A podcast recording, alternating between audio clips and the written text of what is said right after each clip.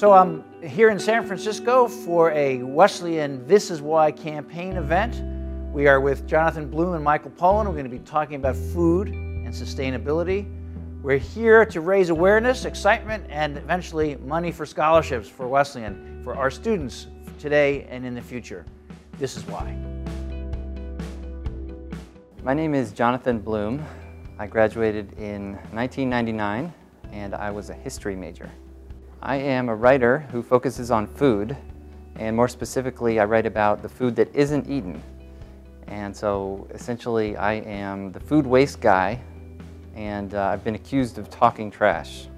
I came to Wesleyan in 1995 a tiny bit sheltered and I really valued my Wesleyan experience because it exposed me to a whole variety of ideas and people and cultures.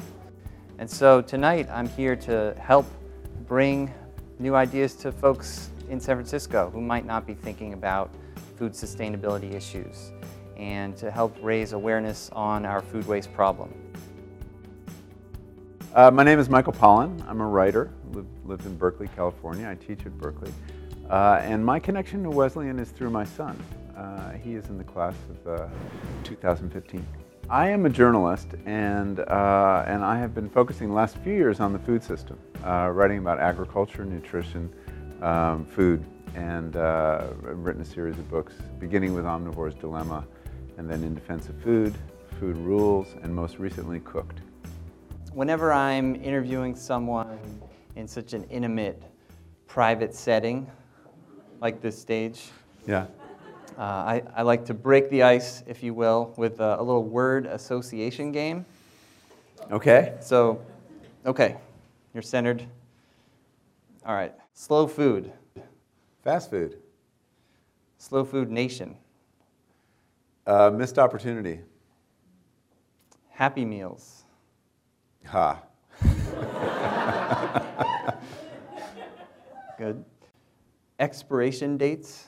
Mm, I just got an education about expiration dates uh, from someone at NRDC and learned something I didn't know, which is that they're completely arbitrary, there's no standards for them, and that most people throw out food uh, when it passes the expiration date, uh, even though the food may be perfectly good, um, which is so telling. I mean, it just, it just tells us we, we trust letters and numbers more than our own senses. Okay, last one, and you have to just give one word or something to that effect on this okay. one. Wesleyan. Uh, uh, avid. Avid. Um, the, um, uh, the thing that struck me most about Wesleyan, my son's a junior there. He's been very, very happy from the moment he set foot on campus, um, is, is the people he's met, his friends. Um, and I'm really struck by their, uh, this, this, this quality of avidness for whatever weird thing they're doing, and that you know that they're they're passionate about this or that. And, and he has friends who are interested in music, and friends interested in politics, and friends interested in agriculture, and and but whatever it is, they approach it with a quality of avidity that is incredible. They're just not passive kids. Um, so that's that's what struck me most. Um, more than you know, I mean, there's a wonderful faculty and he has great classes, but the kids he brings home are avid. Well, I'm sorry, that was not the right answer. Oh. the right answer was because. Because. Does that go with this is why? I'm so confused. I would have accepted either this or, or is, is, or, or why. why. Or yeah. Because. Moving along, uh, almost unfathomably in this country, we have this coexistence of waste, hunger, and obesity. Yeah. And the numbers are pretty staggering. We waste about 40% of our food you got about 36 uh, Americans, or 36% of America who, who are obese, and then 15% of American homes are food insecure. Mm-hmm. So when you look at those three factors together, what's going on with our food system? Well, I mean, and what you're describing is true internationally. True, of course. We have a billion people who are hungry, and we have a billion people who are fat. Um, and the same food system produced, uh, produces both phenomena. Um, in America, we, we have, uh, actually, we have overproduction of food. Um, we have created a food system that, that has many crises of, of overproduction. And overproduction leads to uh, a couple of things. One is waste, and farmers who end up leaving whole crops in the field, uh, and, a, and a, a, kind of surfeit of food that leads people to waste it themselves. Um, but overproduction also leads to the creation of lots of value-added processed food. So you don't, you can't make money selling the cheap commodities that come off our farms in huge amounts, the corn and the soy and the rice and the wheat. Mm. Um, you make money when, when the raw materials are so cheap because they're heavily subsidized by adding value to it, complicating foods. I mean, if you ask people in the food system, uh, you know, you don't make any money growing food, you make money processing food. So you end up, um, in the process of adding value to the food, making it much less nutritious and much more fattening. Um, because the way you process food is add a lot of salt, fat, and sugar to cheap raw ingredients. Um, and so we end up with um, a fast food culture that um, is really driven by the fact that we're growing too much of too few things, these monocultures. Um, the food insecurity piece comes is just a function of uh, you know inequality in, in, our country. I mean, we just um, we're not paying people enough money to afford food, and and the part of the problem with obesity is that um, when food is we've created a system where the, the, cheapest calories are also the least healthy ones. When you subsidize commodity crops like corn and soy, um, you're subsidizing soda, you're subsidizing you know, cooking oil for fried foods, with the result that if you, if you have a limited amount of money, let's say you have a dollar to spend and you go into a supermarket, you will find yourself gravitating to the middle aisles and the most processed possible food. Because you can get 800 calories of chips and only 250 calories of broccoli, um, which we don't subsidize. Um, not that it would be easy to subsidize, but we don't subsidize it. So you create a system where it's rational to eat badly. Uh, so this is, you know, it's a, it's a systemic problem. Yeah, it sure is. And I think what a lot of people don't understand is just how much of, of that is, is caused by policy. And there's some key decisions that, that have led to that. But nowhere is it more frustrating and sad than when you have people who have been involved in creating our food either cooking it or harvesting it, and then they can't. In fact, they can't afford it. So I'm sure you you've encountered this once or twice, but how much effect can we have on the food system just by stepping back into that kitchen? Well, I, I happen to believe consumers can have a very large effect on the on the food system. Um, it, it, it, the, voting with your fork, it can't solve all problems, and we really do have to address policy. And I, am not a believer that we live in a consumer democracy and that you know voting with our dollars solves all problems. Yeah. But in the food marketplace, we've seen incredible things achieved by by people spending money in a different way. I mean.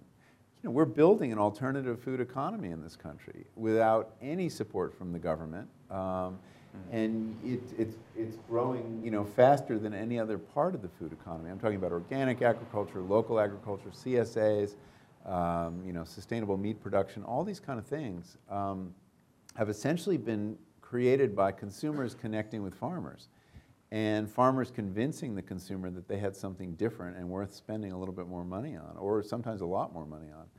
Um, so I think the consumer, and, and the consumer who cooks, is the one who's going to support the farmers. I mean, one of the reasons to cook is you, you, you buy ingredients, you don't buy packages.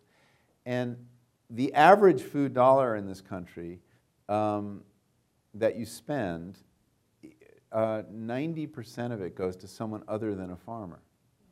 So as we process, I said earlier, remember, processing food is where the money is. And everyone in that food chain makes more than the farmer, including the person who makes the packages. The food comes in, gets more of the food dollar than the farmer.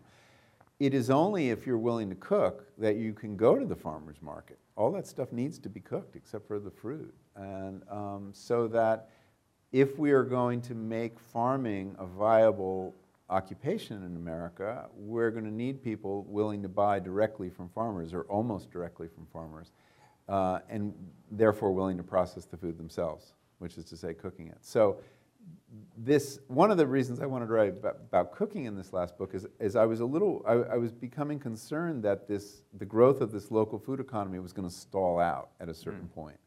That everyone who cooks will go to farmers markets or buy organic or whatever, and but if everyone else is outsourcing, it's going to top out at like 10 percent, um, and, and, it needs to get bigger than that. So. Cooking is a, is a political act, and it's, it's an agricultural act, uh, to paraphrase Wendell Berry. And um, it, it's also the only way we can regain control of our diet. Because um, you don't know what's in the other stuff. And, um, and people are often surprised to find out what is in the other stuff. So cooking is very important, but there's a lot of impediments to cooking too in our society. I mean, a lot of people, there are probably people in this audience saying, well, that's all nice and good. Yeah, yeah, and when we see the cooking shows on television and the glossy magazines with these beautiful meals, like you're saying, I mean, it furthers that intimidation But yeah, I think yeah. it's a big part. I mean, I, I, I, call it the cooking paradox in this book that, you know, we, we spend on average now only 27 minutes a day cooking in this country. It's, it was twice that in 1965. And, um, but we watch more cooking on TV than ever before. I mean, how long is the average Food Network show? It's like 30 minutes or 60 minutes. I'm fascinated by this idea of a sustainable food movement. And perhaps that might not be the best word. So I'm wondering, in your view, is there a movement afoot, and can such a thing happen uh, organically without a leader? And then, additionally, are you busy these days? would you like to take on another role? No, um, I don't. I don't think I have a, a, a, a, flair for politics or a patience for politics or leadership. Um, but I think there is a food movement. Um, and I think it's a very messy movement. And, and you point to a very important fact it doesn't have the leadership uh, it should have. And it's, it's made huge mistakes along the way, but nevertheless, it's growing. It's growing really quickly. And the problem with the food movement, and this is a problem of all movements in the present. I mean, I was, I was talking to Troy Duster, who's a sociologist on our campus, and was very involved in the civil rights movement. And you know, we think of that as a very coherent movement that had clear goals and, and achieved those goals and great leadership. But of course, in the present, it was a mess, and there were huge yeah. fights about goals, and, and, and it, was, it was not a, um, a happy tent. And, and uh, uh, it was always in danger of splintering and falling apart. And, um, and the food movement is got, has so many different elements and many of them do work at cross purposes. I mean, there are people concerned about food waste in the movement. There are people um, devoted to sustainable agriculture and farming and different kinds of, different definitions of sustainable agriculture. There are people concerned about animal rights and welfare. There are people concerned about hunger and access to food, food justice. Um, and they, they often disagree. And people concerned about nutrition and, and marketing to kids and, and um, you know, uh, labeling and regulations and GMOs and um, so it's a big lumpy tent, um, but it's getting bigger and it's demonstrating its clout. And we may see that this fall. Uh, there's a vote in Washington state to label genetically modified food. Um, it almost won in California last year by 1.5%, and it looks like it may win in Washington. That will send shudders through the food industry um, that consumers had stood up and demanded a kind of transparency that the food industry was fighting very hard against. Mm. So that'll be interesting to watch. Yeah. Um, I don't think in the end that's the most important issue by any means. Um, it just happens to be the one that's salient right now. I mean, if we, even if we eliminated genetically modified food, it would, no, it would be no food utopia. We'd just essentially take the system back to 1995 before they were introduced when there were still plenty of problems and lots of, uh, you know, I mean, chemicals in agriculture and monocultures and all these kind of problems. But this fight for transparency, I think, is, a, is, is, is the beginning of consumers asserting uh, their, you know, their, that they want to be part of these decisions. Um, so we'll see. Um, you know, we, I think there is a movement, and it does. There is a. There is a. It needs leadership. But those leaders are coming up. They're like in their 20s now. Yeah. There, there are people yeah. who are, I mean, I meet these people all the time who are, who are working in the trenches of the food movement. And, you know, great leadership will emerge. Yeah. I, I, don't doubt that. What I've seen at Wesleyan has been really, really interesting. Um, you know, the, I, Isaac took me on a tour of the, the student farm. uh, on my last visit. I was there last month, a couple weeks ago, uh, which is really impressive. They got several hoop houses and, and beautiful crops and, and a lot of students working on it. And, and Bon Appetit, the food service people, is actually paying students to work on the farm and taking the produce off of the farm. I don't know if they're sending back the compost, um, but in a lot of places they are. I bet they are. So it's a, it's a very exciting thing to watch. I mean, it's, it's, it's thrilling to see kids engage with this. And that's, that's what gives me hope that, Yeah. you know, when we're looking back in, in, in 20 or 30 years, that the, the food system will, will be reformed. And, and the reason is this generation coming along right now. And it'll seem all the more coherent in hindsight. Exactly Yeah. right. Ex- Exactly right. Um, you know, it will seem like everybody knew what they were doing. Yep, perfect. I can't wait for the Museum of Sustainable Food. Yeah. That- that I can wait.